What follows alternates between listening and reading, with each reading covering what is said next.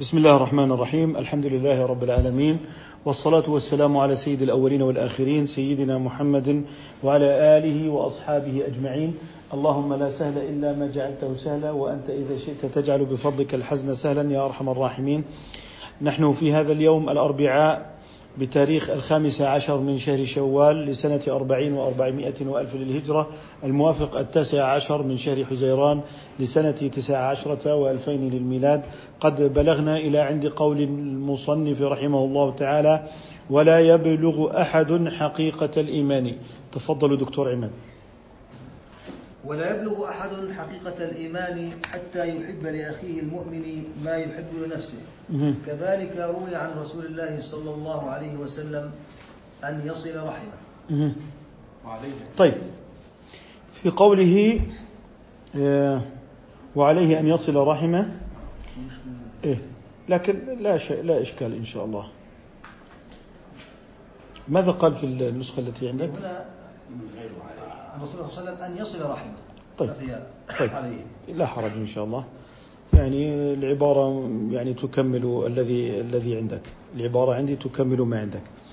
طيب. الآن قال ولا يبلغ أحد حقيقة الإيمان. الآن يتكلم عن موضوع أصل الإيمان وكمال الإيمان. فهنا عندما قال حقيقة الإيمان يتكلم عن الحقيقة الشرعية للإيمان التي يدخل فيها الأعمال. يدخل فيها أعمال الجوارح الظاهرة كالصلاة والزكاة والصيام والحج ويدخل فيها التعبد بترك المنهيات لله سبحانه وتعالى. ومما يدل على التفريق بين أصل الإيمان وكمال الإيمان. قوله تعالى قالت الأعراب آمنا قل لم تؤمنوا ولكن قولوا أسلمنا. ولما يدخل الإيمان في قلوبكم. ثم قال إنما المؤمنون الذين آمنوا بالله ورسوله ثم لم يرتابوا. وجاهدوا بأموالهم وأنفسهم في سبيل الله أولئك هم الصادقون. إذا لاحظنا أنه تكلم في هذه الآية عن الرتبة العليا من رتب الإيمان. وعندما أثبت لهم إيمانا وأثبت لهم إسلاما ثم بعد هذا لا يمكن أن يثبت إسلام دون إيمان. فإذا قلنا إن أركان الإيمان الإيمان باليوم الآخر وكتبه ورسله وهكذا من أركان الإيمان فإن الإسلام لا يمكن أن يحصل دون إيمان. فمن قال أشهد أن لا إله إلا الله وأن محمدا رسول الله وأقام الصلاة وآتى الزكاة وصام رمضان لكنه لم يؤمن باليوم الآخر هل يكون مسلما؟ لا يكون مسلما. إذا في قوله تعالى ولكن قولوا أسلمنا إثبات لقدر من الإيمان لهم.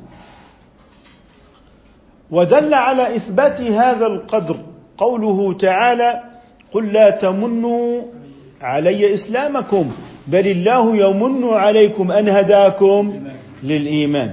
اذا أثبت ايمانا ونفى ايمانا ولم يكن المثبت هو الذي نفاه في أول السورة. لذلك لما نفى عنهم الإيمان الذي في السورة أول السورة هو الإيمان الكامل. الرتب العليا من الإيمان أي قال لهم إنكم لم تبلغوا بعد حقيقة الإيمان العليا. لكنكم بلغتم أصل الإيمان في قوله تعالى بل الله يمن عليكم أن هداكم للإيمان. بل الله يمن عليكم أن هداكم للإيمان. اذا أثبت لهم إيمانا ونفى عنهم إيمانا. إذا لما نفى نفى الرتبة العليا ولما أثبت أثبت الأصل الذي لا يكون إلا مع الإسلام والإسلام لا يكون إلا معه. إذا أصل الإيمان واحد. أصل الإيمان واحد. والناس لا يتفاوتون في أصل الإيمان سواء كان في أصل الإيمان عند النبيين وأصل الإيمان عند الصديقين وأصل الإيمان عند الصحابة وأصل الإيمان عند أصحاب الكبائر فجميعا ثبت لهم الإسلام وأصل الإيمان وأصل الإيمان لكنهم يتفاوتون فيما بعد ذلك. فلا شك أن إيمان الأنبياء أعظم من إيمان الصديقين وأن إيمان الصديقين أعظم من إيمان بقية الصحابة. وأن إيمان وأن إيمان بقية الصحابة أعظم من إيمان بقية الأمة. إذا تفاوتوا تفاوتوا في الإيمان. لكن لو سأل أحدهم كيف يتفاوتون في الإيمان؟ والإيمان جزم قاطع فهل القواطع تتفاوت؟ فهذا قاطع وهذا قاطع فكيف يتفاوت القواطع؟ نقول إن التفاوت هو بحسب تعدد المعلوم. بحسب إيه؟ تعدد المعلوم. فيتعدى بناء على تعدد العلم بتعدد المعلوم اللي هو القواطع. فمثلا عندما تقول إن العدد واحد زائد واحد يساوي اثنين. هذا قاطع أليس كذلك؟ عندما تثبت صفة القدم والأزلية لله أليس هذا قاطع؟ لكن هل قطع هذا الرقم كقطع إثبات القدم الذي هو نظري ويحتاج إلى مزيد تأمل؟ أم أنهما متفاوتان؟ اذا يتفاوت العلم بتعدد المعلوم بتعدد المعلوم. فلا يعني أنه جازم. اذا هو في رتبة واحدة بين النبي والصديق وبين الصديق وبين بقية الصحابة. فالقطع بين هؤلاء جميعا حاصل تماما.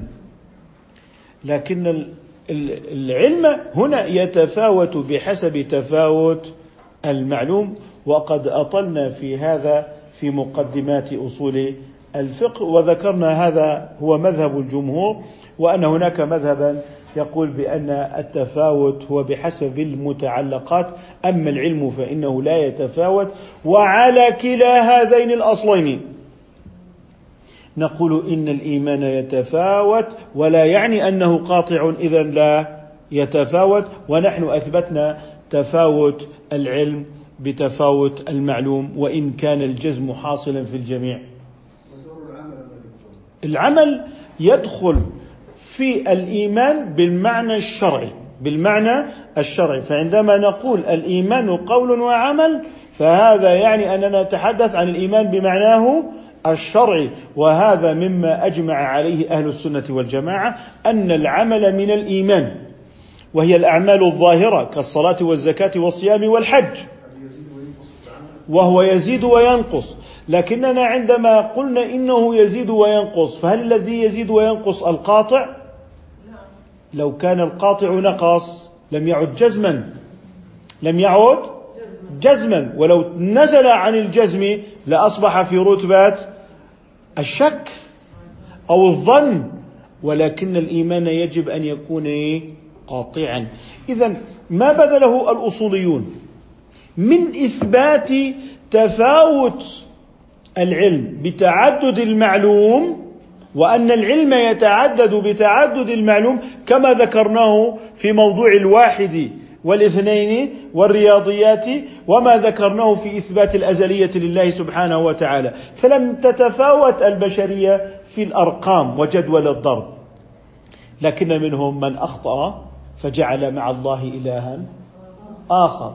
مع أنه يستحيل عقلا أن يكون مع الله اله آخر. فمن هنا نقول إن العلم يتعدد بتعدد المعلوم وإن كان في رتبة القطع.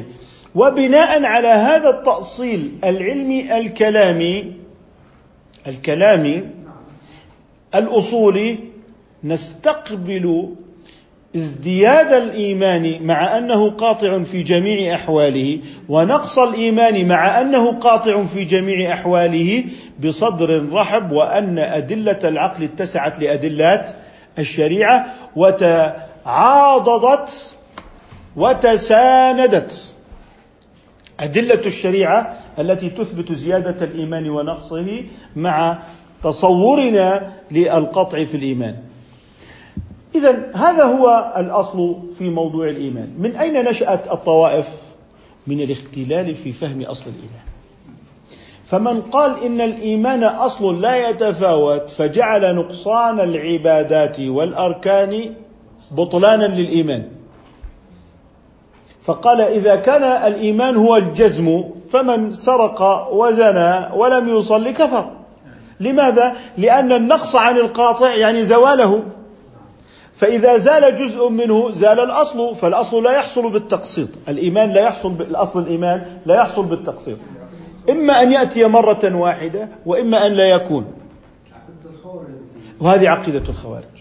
إذا قالوا إذا نقص الإيمان زال التصديق. فكفروا المسلمين بالذنوب. طيب لما جاء الآخرون وقالوا إنهم لا يكفرون بالذنوب إذا العمل ليس من الإيمان. أخرجوا العمل من الإيمان. ولا تضر مع الإيمان معصية. إذا من سرق وزنى وهو مؤمن ولا يضره ما فعل ولا يضره ترك الواجبات ولا تضره إيه؟ ارتكاب المنهيات. فظهرت عقيدة الإرجاء. السبب هو الاختلال في هذه الزاوية.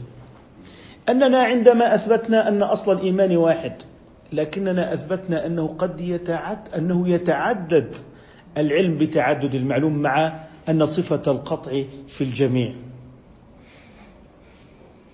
أو أنه متف... لا يتعدد لكنه يتفاوت بحسب التعلقات. فنحن أثبتنا أصوليا تفاوت أصل الإيمان مع المحافظة على بقاء القطع. مع المحافظة على بقاء القطع والجزم. استقبلنا الأعمال من الإيمان ولكنها إذا زالت كترك الصوم أو ترك الحج فإن الإيمان يبقى في أصله لكنه يكون قد نقص من كماله. إذا جعلنا أصل الشهادتين هو أصل الإيمان واللسان دليل على أصل الإيمان والأعمال الظاهرة من كمال الإيمان. فهنا اتفقت أدلة الشريعة واتفقت أدلة العقل وهنا انسجم المعقول مع المنقول. فلا تأتيني بالمعقول لتهدم المنقول ولا تأتيني بالمنقول لتهدم المعقول. وهنا تعاضدت أدلة الشريعة مع أدلة العقل وتساندت ولم تتعاند. إذا العقل مع الشرع يتساندان ولا يتعاندان ويتعاضدان ولا يتعارضان. هنا أثبتنا أصول ديننا فمن أرادنا في المعقول فها نحن جنود المعقول ومن أرادنا في المنقول فها نحن جنود المنقول ومن أراد التأصيل والتعليل والتدليل والتمثيل فها نحن أمامه. فمن أين فمن أين سيدخل الشيطان على هذه الأمة في إيمانها؟ اذا الأمة حرست إيمانها لكن آه، الهوى أو النزوع نحو الظواهر دائما هو الإشكال. فجاء الخوارج وجاءوا بالظواهر. لا يزني الزاني حين يزني وهو مؤمن. إذا زال عنه الإيمان. طيب هل الذي يزني يطبق عليه حد الردة أم حد الزنا؟ إذا هو ليس مرتدا. لماذا أجمعت الشريعة على أن أصحاب الكبائر هؤلاء لا يطبق عليهم حد الردة؟ إذا ثبت إسلامهم. فكيف زال؟ كيف زال؟ إذا هؤلاء يحتج عليهم بالشريعة بقواطع الشريعة وأنهم لا عذر لهم في هذا الجهل في تكفير مجموع المسلمين بالذنوب الظاهرة كترك الصلاة والزكاة والصوم والحج أو باقتراف الآثام. وهنا نحن نكون بهذا الأصل قد حرسنا قاعدة الإسلام الأولى للمجتمع وأن هذه القاعدة رصينة تجمع كل الإخوة وأن أصحاب الكبائر هم أمانة في أعناق إخوانهم من أصحاب الطاعات. وأنهم أمانة وبينهم عقد الإسلام ولا يمكن لعقيدة فكرية يمكن أن تنازع هذه الجماعة التي جمعها الإيمان وأصل الإيمان. لكن لو أردنا أن نكفر بالذنوب سنقول إن اتفاقية سايكس بيكو أرحم. هذه الاتفاقية قسمت سياسيا. أنت تفرقنا دينيا. وتفرقنا على مستوى الكفر والإيمان. بمعنى على المائدة الواحدة نحن أصبحنا كفار ومسلمين. بينما بساكس بيكو نحن إلى هذا البلد أو إلى ذلك البلد.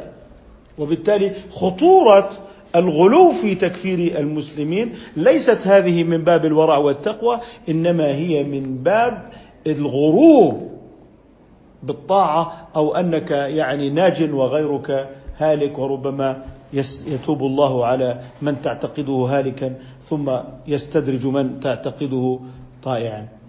إذا مصطلح شيخنا اللي يستخدمه الان السلفية بان الإيمان قول وعمل يزيد وينقص. لابد من التحرير، الكلام صحيح. صحيح لكن يحتاج إلى شيء من التفصيل. فهل أصل الإيمان يزيد وينقص أم كماله؟ اذا كماله. طيب كماله يزيد وينقص بالأعمال الظاهرة، لكن لو أن أحدهم أنكر مثلا تحريم الخمر زال الإيمان كله. لم يبقى أصله لأنه في النهاية تكذيب لله ورسوله. اذا أصل الإيمان لا يتفاوت، الناس فيه لا يتفاوتون، لكنهم يتفاوتون في كماله. هنا نحن جمعنا بين الأدلة. فجمعنا أن الأعمال الظاهرة من كماله لكن لو جعلت الأعمال الظاهرة من أصله من ترك الزكاة والحج كفر. خلاص فكر الخوارج. طيب لو قلنا إن الزكاة والحج لا تدخل في الإيمان اذا تساوى العصاة مع الطائعين وأصبح الصحابة ومن بعدهم سواء لأن أصل الإيمان مشترك أصلا. اذا أخرج العمل من الإيمان وهو كعقيده المرجئة. بالخلاصة الخوارج جاءوا إلى نصوص الوعيد فطبقوها على المسلمين فكفروا كفروا المسلمين. المرجئة جاءوا إلى نصوص الوعد فأخذوها على ظواهرها وهجروا نصوص الوعيد. فالخوارج أخذوا بالظواهر والمرجئة أخذوا بالظواهر، لكن ما أخذ به الخوارج هجره المرجئة وما أخذ به المرجئة هجره الظواهر ووفق الله أهل السنة والجماعة للجمع بينها والعمل بجميع ما آتاهم ربهم وهذا هو أس الاجتهاد وهو الجمع أن تعمل بالجمع بين مع كل ما جاءك من أدلة الشريعة. اذا فهم الإيمان وإن كان الإيمان في اللغة هو التصديق لكنه قد حمل معنى شرعيا ونقله الشارع من وضعه اللغوي إلى عرفه الشرعي إلى عرفه الشرعي وهو أن تؤمن بالله وملائكته وكتبه ورسله. طيب يوم القيامة أخرجوا من كان في قلبه مثقال ذرة من إيمان، أي إيمان؟ الذي عنده أصل الإيمان المعتبر شرعا وليس كل من آمن بوجود إله نسميه ايمانا لأن هذا في عرف الشارع لا يسمى ايمانا. إذا عندما تتكلم عن الإيمان في القرآن إنما تحمله على على عرف الشارع. عندما تسمع الصلاة في في في, في, ألفاظ الشارع فهي الصلاة المعروفة المبتدأ بالتكبير المنتهي بالتسليم. إذا الأصل أن تحمل ألفاظ الشارع على معان شرعية لأنه جاء ليبين المعنى الشرعي لا المعنى الوضعي اللغوي. فعندما جاء ليحدثك عن الوضوء لم يأتي ليحدثك عن الحسن والنظافة إنما جاء ليحدثك عن شرط من شروط الصلاة. وعندما يشرح لك الصوم فعندما يتحدث لك عن الصوم الذي هو ركن من أركان الإسلام فلا يجوز لك أن تحمل ألفاظ الشارع على أوضاعها اللغوية إذا كان لها معنى شرعي. فالإيمان شرعي. الإيمان إيه؟ شرعي ولا يحل لك الانتقال من المعنى الشرعي إلى الوضع اللغوي إذا وجد المعنى الشرعي. فأن تذهب إلى أن الإيمان التصديق ثم بعد ذلك تلغي المعنى الشرعي وهو أن تؤمن بالله وملائكته وكتبه ورسله واليوم الآخر ثم تجعل التصديق هو الإيمان فنقول لك كان ينبغي أن تأخذ بعرف الشارع في ألفاظه لا بالأوضاع اللغوية لأنه لم يأتي لبيان الأوضاع اللغوية أصلا. هذا فيما نسميه بالنقل.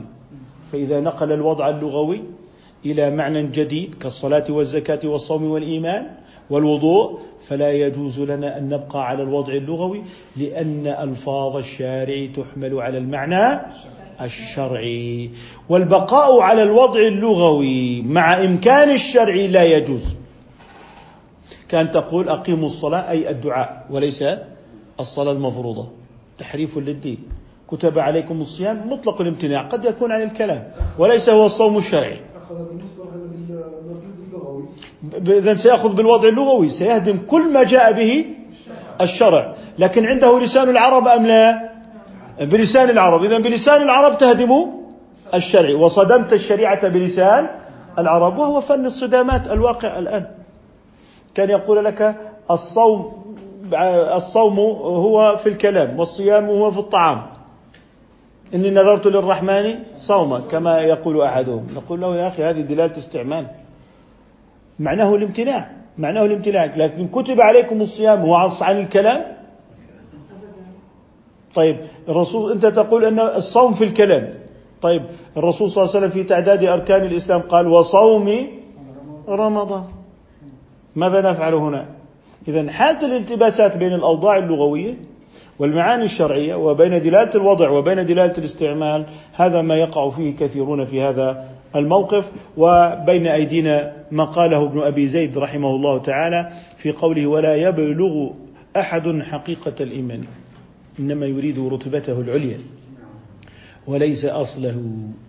لذلك نقول هنا يريد كماله لا أصله. طيب لو أن أحدهم قال إن الذين آه، كفروا تارك الصلاة خوارج نقول فارقوا أهل السنة في جزء لكنهم لا يكفرون بالذنوب بقية الذنوب فلا يكفرون بالزكاة والحج والصوم. يعني من قال اللي هي الفتوى الشاذة بتكفير تارك الصلاة تكاسلا خلاف المذاهب الأربعة طبعا. الآن هل يعتبر من الخوارج؟ لا يعتبر من الخوارج لأنه موافق لأهل السنة في الكل فهو لا يكفر بالذنوب إنما كفر في هذه الجزئية فهو مفارق لأهل السنة في الجزء موافق في الكل وهذا لا يخرجه من أهل السنة إنما نعتبره شذوذا ونعتبر هذه الفتوى شاذة خارجة عن آه، أصولنا وقواعدنا طيب لو أن أحدهم قال بالتكفير بالذنوب نقول وافق الخوارج في الكل طيب الآن من زعم أن الصلاة من أصل الإيمان؟ وهناك من لم يكفر تارك الصلاة كالمذاهب الأربعة اللي هم أهل السنة والجماعة. ماذا سيتهم أهل السنة؟ سيتهم بأنهم مرجئة وقد حصل. فإما أن أصبحنا في هذه التناقضات اليوم إما أن تكفر تارك الصلاة وتصبح من الخوارج. وإما أن تقول إنه مسلم وتصبح من المرجئة. هذا الابتذال لهذه الكلمات والسعي بنشرها بين المسلمين واتهام أهل السنة بها هذا من المجازفة وتجاوز الحد والبغي باسم الدين. والبغي باسم الدين. الموقف العدل إن من كفر تارك الصلاة ولكنه لا يقول بكفر تارك الزكاة والصوم والحج لا يقول بكفر أصحاب الكبائر هذا يكون موافق لأهل السنة في عدم التكفير بالذنوب لكنه فارقهم في جزء والمفارقة في الجزء قد يشذ العالم قد يشذ الشيخ. فإن كان من أهل الاجتهاد وبذل وسعه فهو مأجور فإن لم يكن من أهل الاجتهاد فهو كمن تطبب بلا طب فعليه المحاسبة وعليه الإثم لأنه ليس من أهل الاجتهاد. إذا هذا بينه وبين بينه وبين ربه.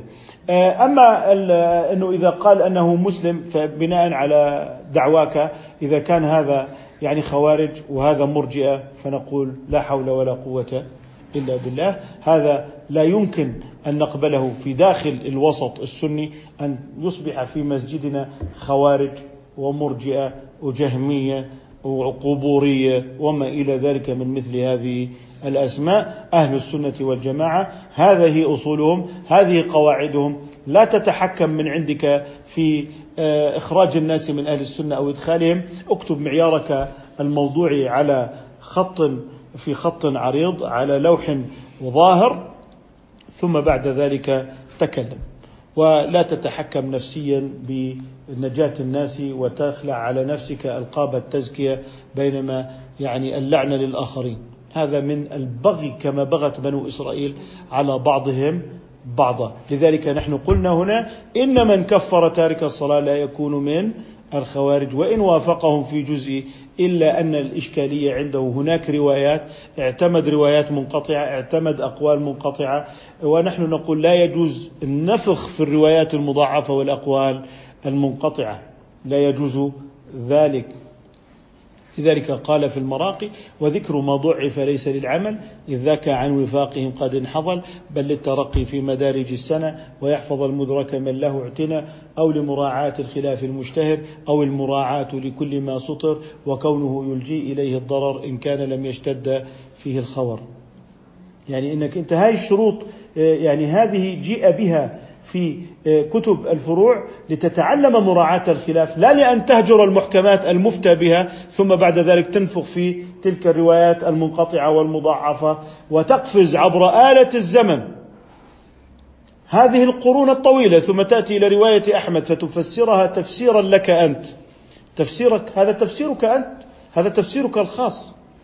ولذلك تفسر أنت هذا التفسير ثم بعد ذلك نقول لك يا أخانا لقد قفزت عبر آلة الزمن. ما فسره تلاميذ أحمد ونقله التلاميذ عن التلاميذ هو المعتمد وأنت لم تر واحدا منهم.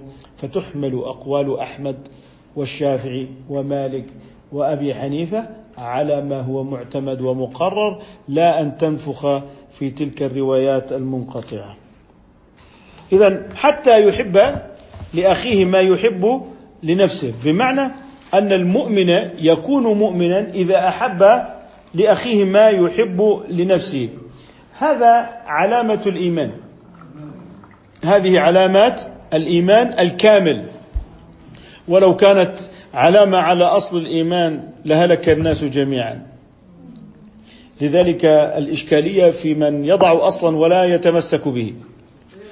وينقضه فنحن نقول هذا علامة على كمال الإيمان وهذا أمر أنت لا يكلفك شيئا. إنما يعبر عن نفسية مطمئنة مرتاحة. وأنه يعتقد أنه إذا يعني آه، هؤلاء الناس رفلوا في ثياب النعمة من آه، الدنيا أو الطاعات لأنه هي ليست هذه فقط في اللباس والطعام والمسكن هي أصلا في الطاعات. بمعنى أن تحب أن تراه طائعا. أن تحب أن تراه مسارعا إلى الخيرات. لذلك المحبة في الآخرة تورث المنافسة في الطاعة والمنافسة التي تنشر المحبة. أما المنافسة في الدنيا فتنشر الخصومة. أما المنافسة في الآخرة لأنك إذا أحببت له ما تحب لنفسك كان لك الأجر كما أحببت لأخيك. قال كذلك روي عن رسول الله صلى الله عليه عليه وسلم. هنا قال روي مع أن الحديث صحيح وهذه رواية بالتمريض. وكان الصواب أن يقول وقال كما قال صلى الله عليه وسلم وذلك لأن الحديث في الصحيحين. لكننا نلتمس للمصنف أن نروي بالمعنى الوضعي. مجرد فعل ونائب فعل أي حصلت الرواية. أي حصلت الرواية. بصرف النظر عن كونها ضعيفة أم صحيحة والحامل على الوضع هو قرينة الحديث في الصحيحين وقرينة الحديث في الصحيحين. قال وعليه أن يصل رحمه. وهذه من الواجبات الثابتة بالكتاب والسنة والإجماع في قوله وعليه أن يصل رحمه.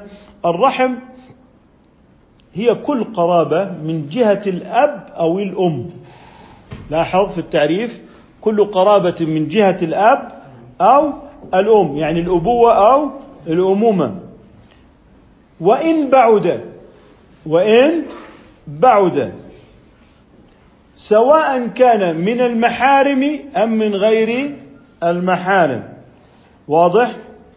والصلة تكون بالزيارة والإعانة بالمال للمحتاج والقول الحسن والسؤال عن الحال والمسامحة والمعونة إذا احتاج المعونة وهي في المؤمنين. أما الرحم في الكافرين فهما الأبوان فقط.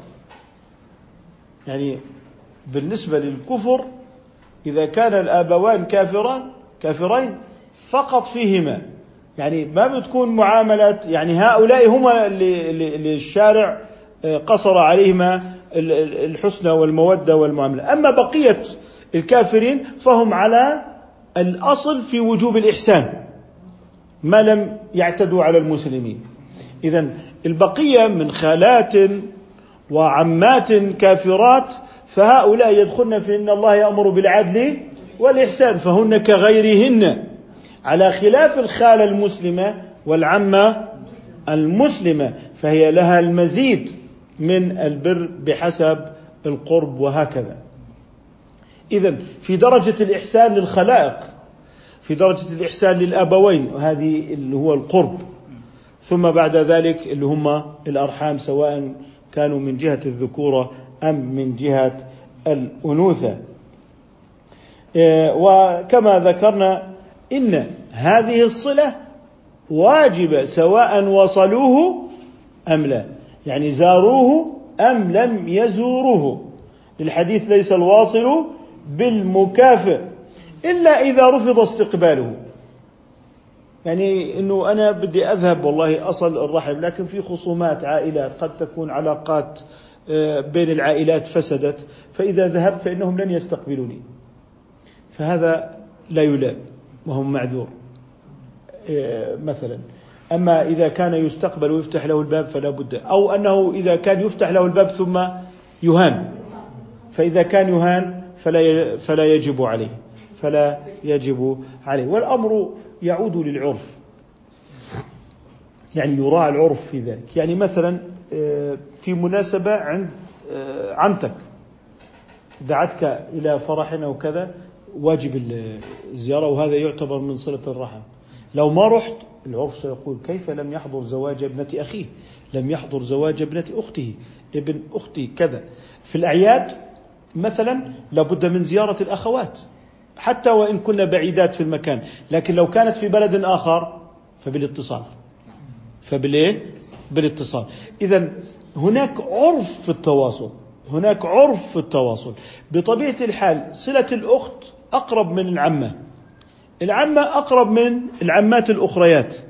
واضح؟ فأنت في هذا تراعي واقع الحال والقدرة والتكليف وصلة القرابة. فمثلا إذا كانت الأخت في بيتها قريبة من أخيها فلا بد أن يكثر الترداد. مثلا لكن لو كانت في مكان بعيد لابد على الأقل في مك... هذا في العيد لابد من الزيارة. والتهنئة بالهاتف لا تجوز.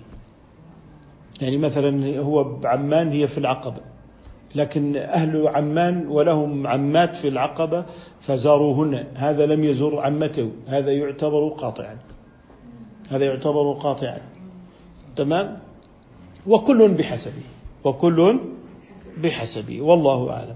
يعني لذلك التعاون كل بحسبه يعني أخوك رحم أخوك رحم. من الرحم إنك أنت قدرت على إقراضه أن تقرضه. لأنه هاي علاقة الأخوة الإقراض الإعانة. احتاج إلى آخره. احتاج مثلا إنه وقفه معه في مناسبة. مناسبة مشكلة مناسبة فرح مناسبة أزمة معينة. لابد أن تزوره وأن تجلس معه وأن تتواصل معه. إذا هذا الأمر يتقدر بالإيه؟ بعرف الناس. إذا هذا معنى قوله وعليه أن يصل رحمه بحيث أنه والله فلانة أخوها ما زارها آه، خلاص هذا أخوها قاطع. أخوها قاطع. آه والله فلان أولاد عمه بنفس الحي ما زاروه بالعيد. والله فلان آه، مثلا آه، بأمريكا ما اتصل على أبيه في العيد. ما اتصل على أبيه في العيد. كان وأنت مسافر في بلد بعيدة أقل ما يمكن هو الاتصال والتعهد للوالد بالهدية. إذا كل يعمل فيه بحسبه. هذا فيما يتعلق بصلة الرحم. أكتفي بهذا القدر إن شاء الله تعالى. سبحانك الله وبحمدك نشهد أن لا إله إلا أنت نستغفرك ونتوب إليك.